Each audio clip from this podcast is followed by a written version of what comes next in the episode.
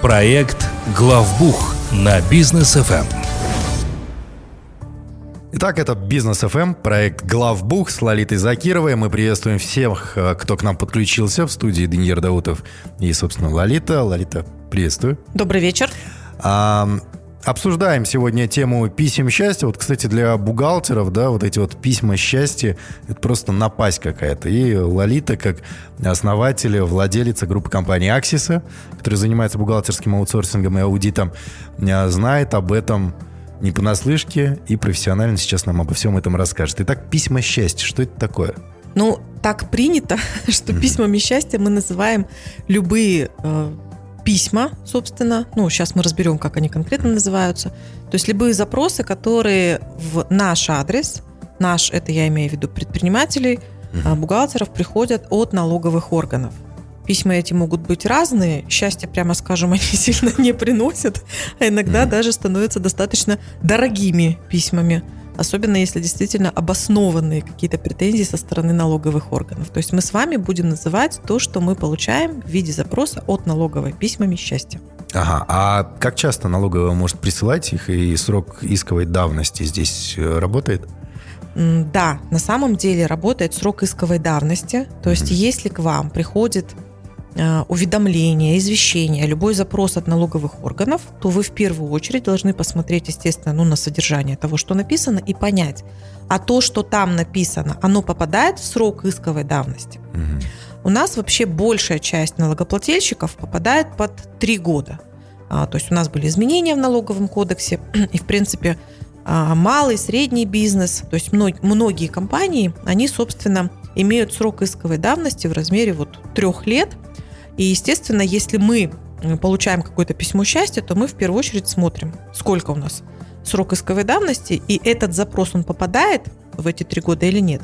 Есть ряд компаний, для которых срок исковой давности 5 лет, ну, они об этом знают, это крупные налогоплательщики. Еще такой очень важный момент.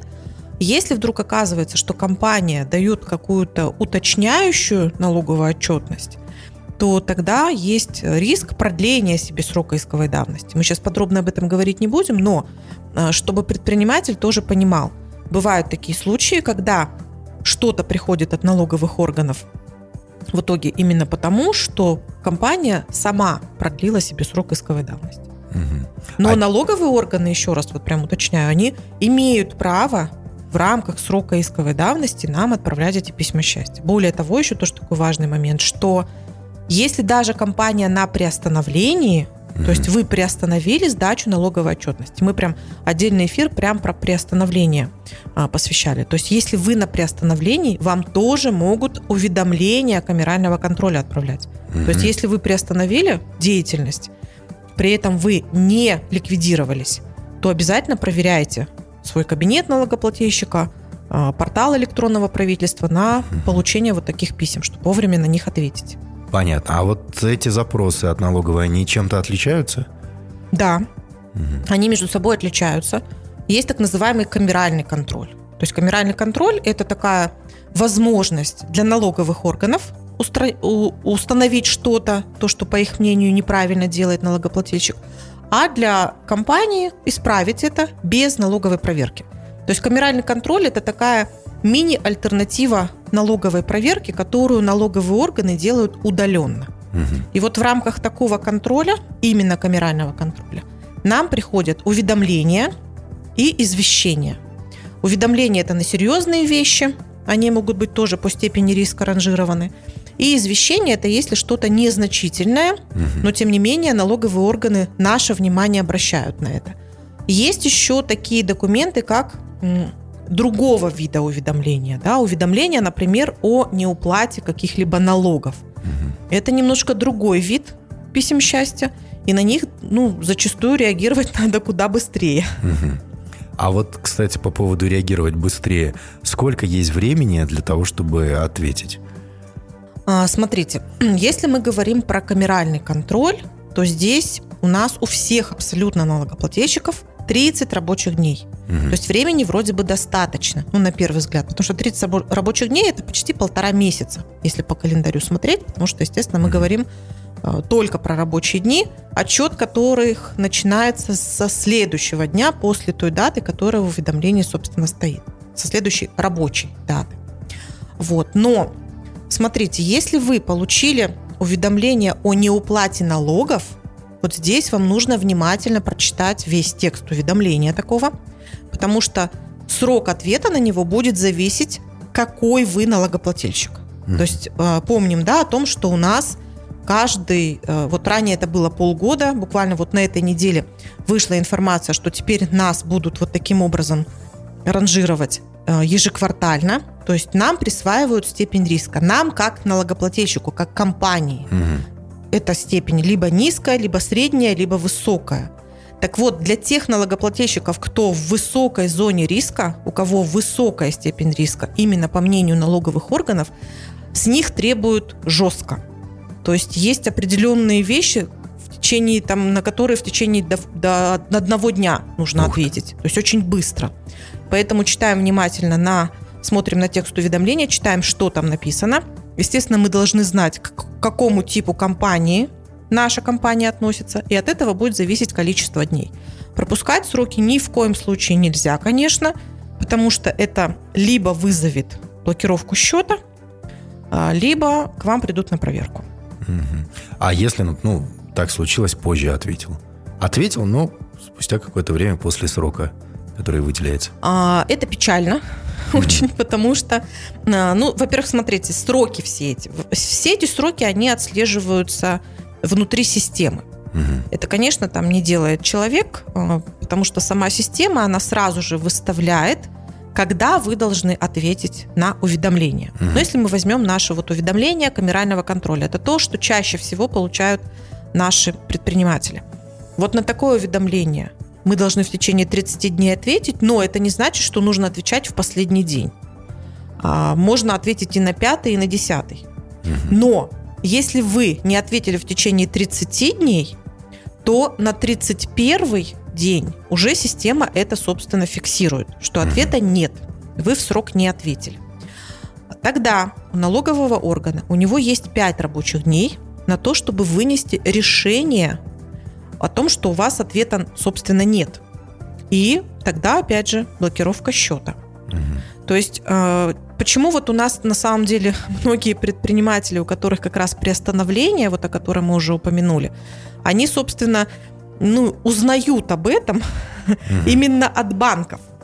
Потому что у многих смс-оповещения есть, и именно от банка приходит информация, что на ваши счета наложены аресты. Угу. Предприниматель начинает выяснять, ох, оказывается, у меня было уведомление, я на него не ответил вовремя, и вот у меня теперь вот такая неприятность случается. То есть, конечно, нужно на уведомление отвечать в срок. Угу. По крайней мере, у вас тогда не будет такого риска, что налоговые органы процедурально будут иметь право вам счета заблокировать.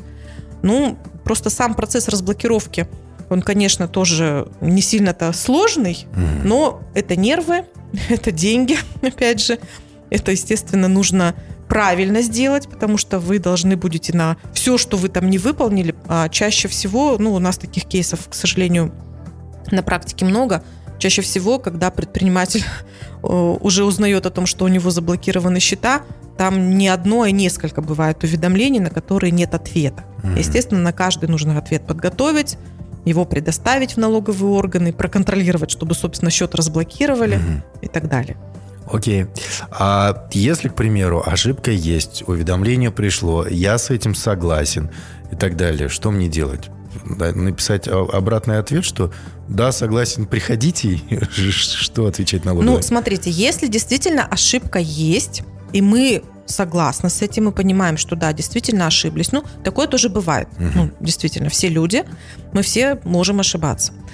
То тогда мы должны будем, ну чаще всего это происходит, сдать дополнительную налоговую отчетность. То есть, когда нам налоговые органы говорят, что у нас что-то не так, это значит, что либо мы, мы говорим сейчас про камеральный контроль, да, вот больше, что либо мы, допустим, а, что-то не додекларировали, либо mm-hmm. наоборот что-то там лишнее взяли на вычеты, и требуется налоговую отчетность пересдать, либо налоговые органы говорят о том, что надо встать на учет по НДС, потому что мы уже порога достигли определенного, тогда мы, собственно, встаем на учет по НДС.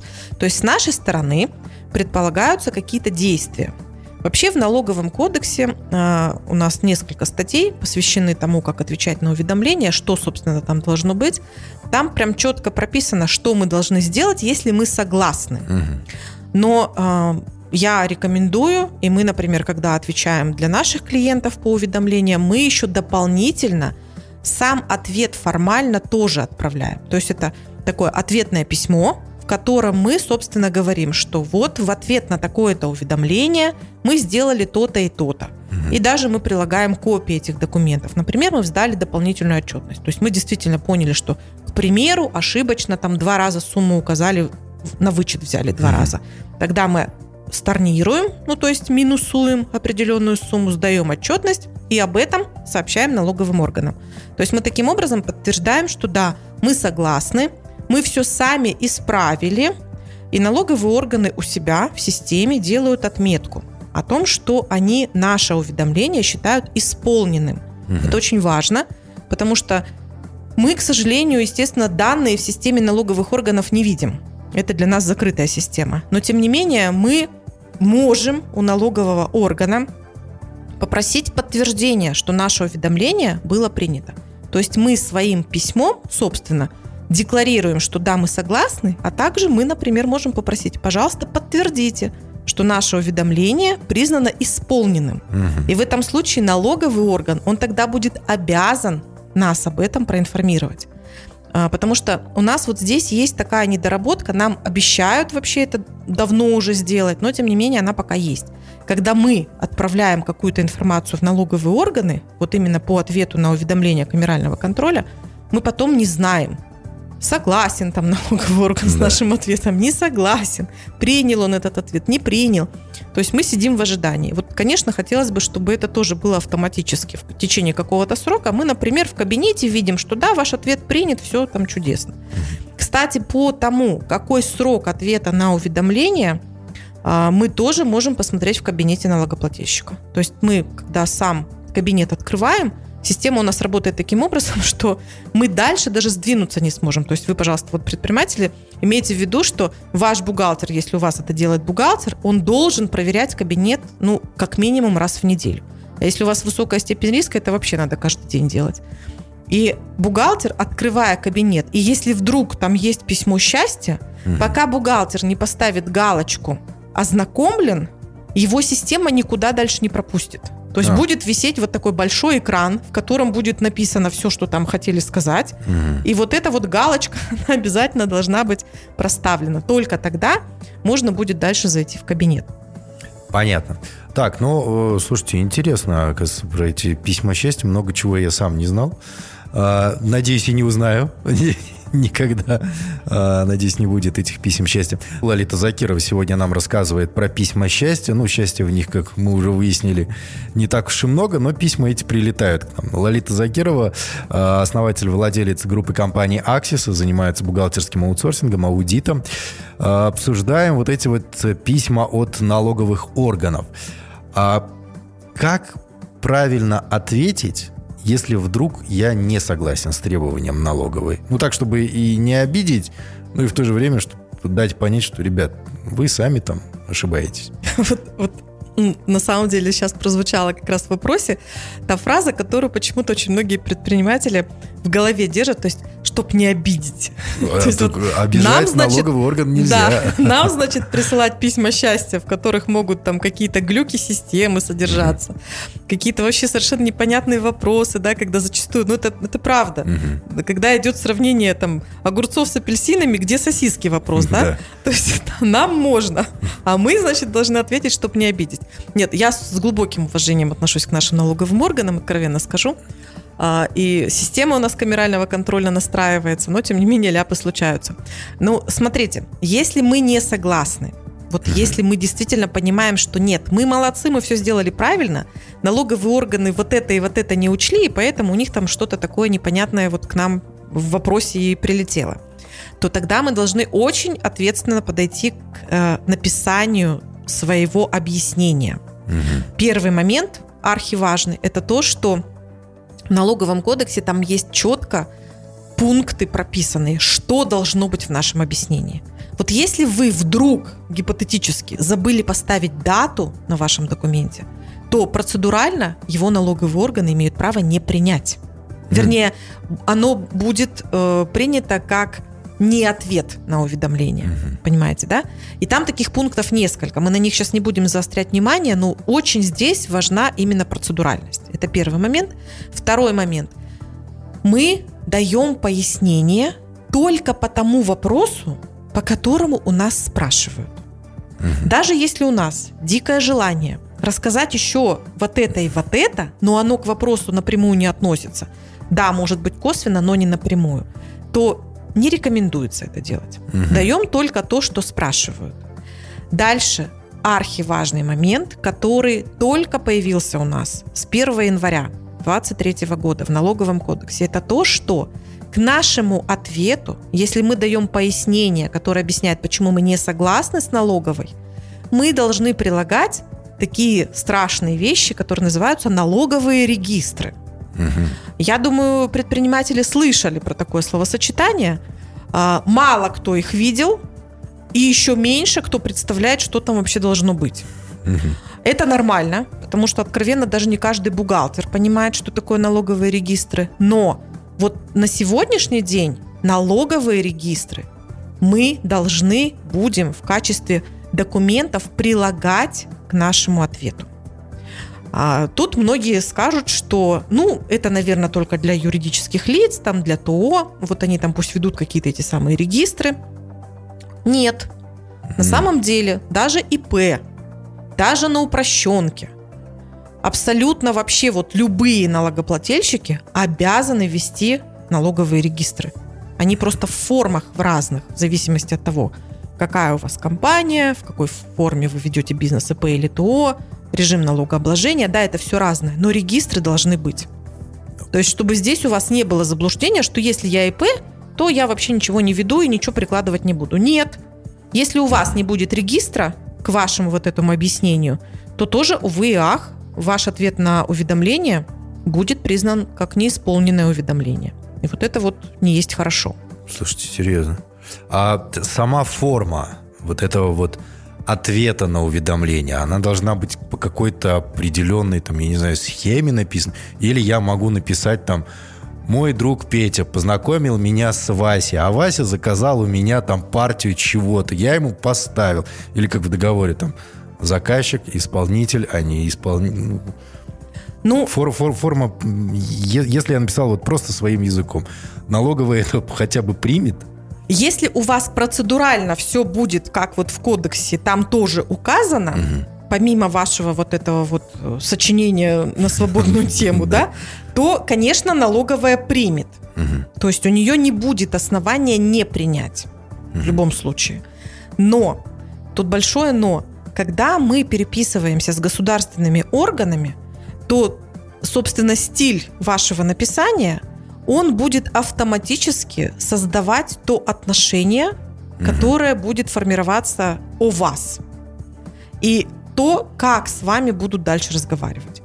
Если вы будете таким простым языком что-то пытаться рассказать, то поймут, что вы в каких-то вопросах не сильно компетентны, и вас просто будут, ну, возьму такой термин, заваливать встречными да. вопросами. Тромбить. Да, на которые велика вероятность, что вы просто не сможете ответить. Поэтому здесь все-таки это госорган, это налоги, это ваши деньги. Ну, то есть... Нужно и... солидно ответить так, чтобы было понятно, что на том конце человек, который понимает, о чем спросили, четко знает свою позицию и будет ее отстаивать владелец там, ну, и ИП, да, или директор ТО может ответить, или это обязательно должен делать бухгалтер? Хоро- хороший вопрос. Помните, это где у нас э, в служебном романе, да? Ну, и зайца-то можно научить да. курить, да? Вот, то есть сапоги точит сапожник, пироги печет пирожник. Каждый должен заниматься своим делом. В теории, конечно, я думаю, и ИП, и директор ТО изучит этот вопрос и, наверное, сможет ответить. А, я из своей практики говорю, есть такие уведомления, на которые не надо глубоких знаний. Если ты, собственно, свой бизнес понимаешь, то ты ответишь на тот вопрос, который тебе задали. А иногда ты, понимая свой бизнес и понимая вопрос, понимаешь, что надо кого-то еще привлечь. Потому что здесь надо ответить максимально корректно, чтобы не выйти на радар следующих вопросов. Только потому, что ты должен правильно применить терминологию. Ты должен правильно предоставить документы, которые у тебя есть. Опять же, нужно в любом случае давать только те документы, которые подтверждают твою позицию. Не надо давать лишнего. Это, в принципе, и налоговым органам не нужно, и вам тоже, опять же, не нужно. Если у налоговых органов остаются какие-то вопросы, то в теории они могут, в конце концов, проверку инициировать. Но наша-то задача, чтобы все-таки вопрос закрыть, да. так, чтобы дальше он не возникал, и чтобы к нам больше никто не пришел. Э, поэтому здесь я все-таки, особенно вот в текущей трактовке, как это сейчас в налоговом кодексе, я все-таки бы рекомендовала, конечно, к специалистам обращаться. Ну вот, кстати, специалисты компании Аксиса могут здесь помочь? Ну, вдруг я, либо у меня нет бухгалтера, там ИПшка какая-нибудь, да, либо я знаю, что мой бухгалтер не особо пишет, там с цифрами работает, но письмо написать, да, на уведомление ответить я бы не доверил, например. Могу я там как разовую акцию заказать это в Аксисе? Да, конечно. На самом деле, смотрите, в принципе, вот идея именно этой темы эфира, она у нас родилась вот некоторое время назад, потому что я проводила вебинар. Вебинар, в принципе, он был для бухгалтеров в рамках конференции, и он был посвящен как раз изменениям вот в уведомлениях камерального контроля. К нам обращаются постоянно и предприниматели, и бухгалтеры. То есть, да, я абсолютно соглашусь с тем, что далеко не каждому бухгалтеру легко написать ответ на уведомление, потому что там нужен немножко другой язык. Там иногда нужно подключать юристов, которые грамотно саму формулировку составят, потому что это все может потом быть либо против вас, либо наоборот за вас использовано в суде. Об этом тоже нужно помнить. И я бы тут самодеятельностью не занималась. Естественно, есть определенные наработки, то есть все-таки лучше обращаться, и специалист вам поможет сделать такой документ, такой ответ. Более того, у нас сейчас вот как раз на нашей странице в Инстаграм идет серия публикаций, посвященных собственно, уведомлениям камерального контроля. Мы вопросы, которые получаем от наших подписчиков, от слушателей, мы их там обрабатываем. Так что посмотрите, возможно, вы там на свои вопросы какие-то ответы найдете. Ну и если у вас есть какие-то вопросы, вы уже в процессе отработки уведомлений, то, пожалуйста, задавайте их. Мы тоже постараемся их осветить на страничке на нашей. А, адрес странички, все явки, контакты – Страница в Инстаграм Аксиса, нижнее подчеркивание KZ. А, она очень активная страница.